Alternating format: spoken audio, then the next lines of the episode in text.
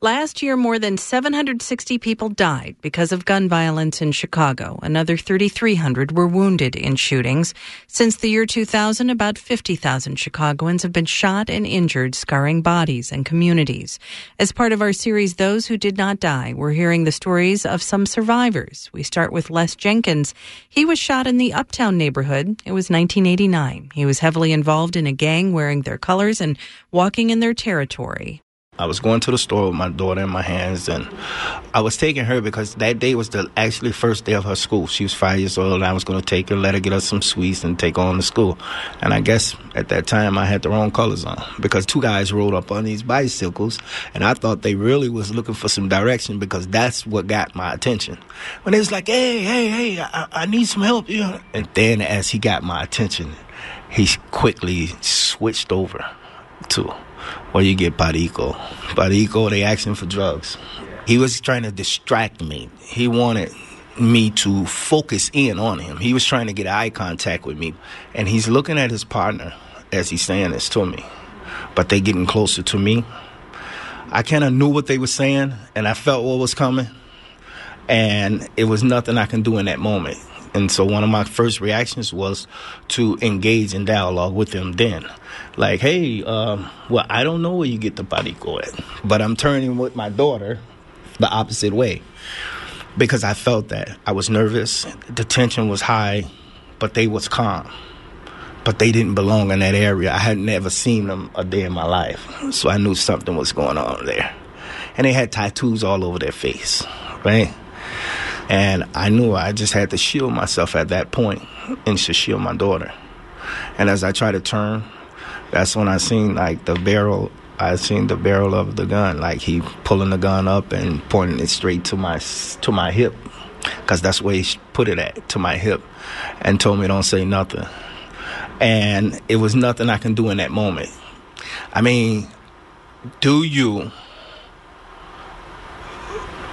Do I fold and just let what happened to me? Do I run? Do I scream, yell? Is this it?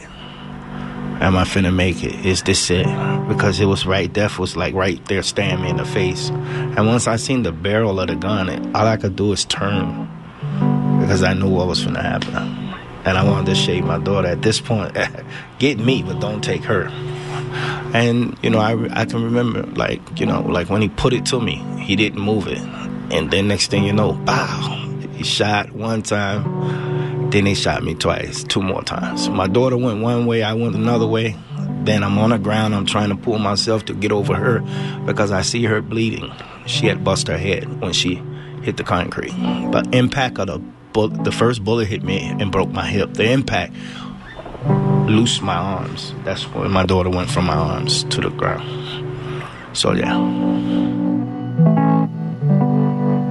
My daughter's my baby girl. First daughter, Monique Renee Jenkins.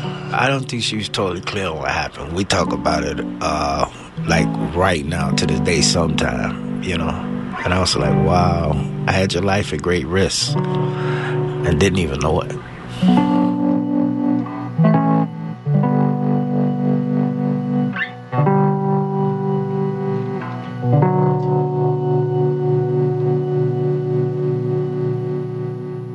It was the colors. I believe the colors. I was heavily gang affiliated at this time, and I, I remember like yesterday. I had on a black Bulls jacket, a black Bulls hat, and it's red. And those colors up there represent vice lords and Latin kings in that area. We thought we ran those streets. Those was our our blocks, our neighborhood. And these guys they that came to that area came from a different area. They was Latin folks. Maybe he was just trying to. Uh, make his bone with initiations because that's what we found out later down the line. He was he was getting initiated in, so he had to come to the other side of the the neighbor uh, the the other side we call it the other side of the park and make his bones. I'm just grateful to God that I didn't I didn't die or my daughter didn't die. I woke up. I was in Illinois Masonics. A group of officers around me asking me a thousand questions. I felt angry, bitter, resentful. I was just pissed. I didn't want to talk, you know. I couldn't move. Uh, Doctors were saying that I may never walk again. I had to go to therapy. It was over nine months. Then I went from rehabilitation back to my mom's home.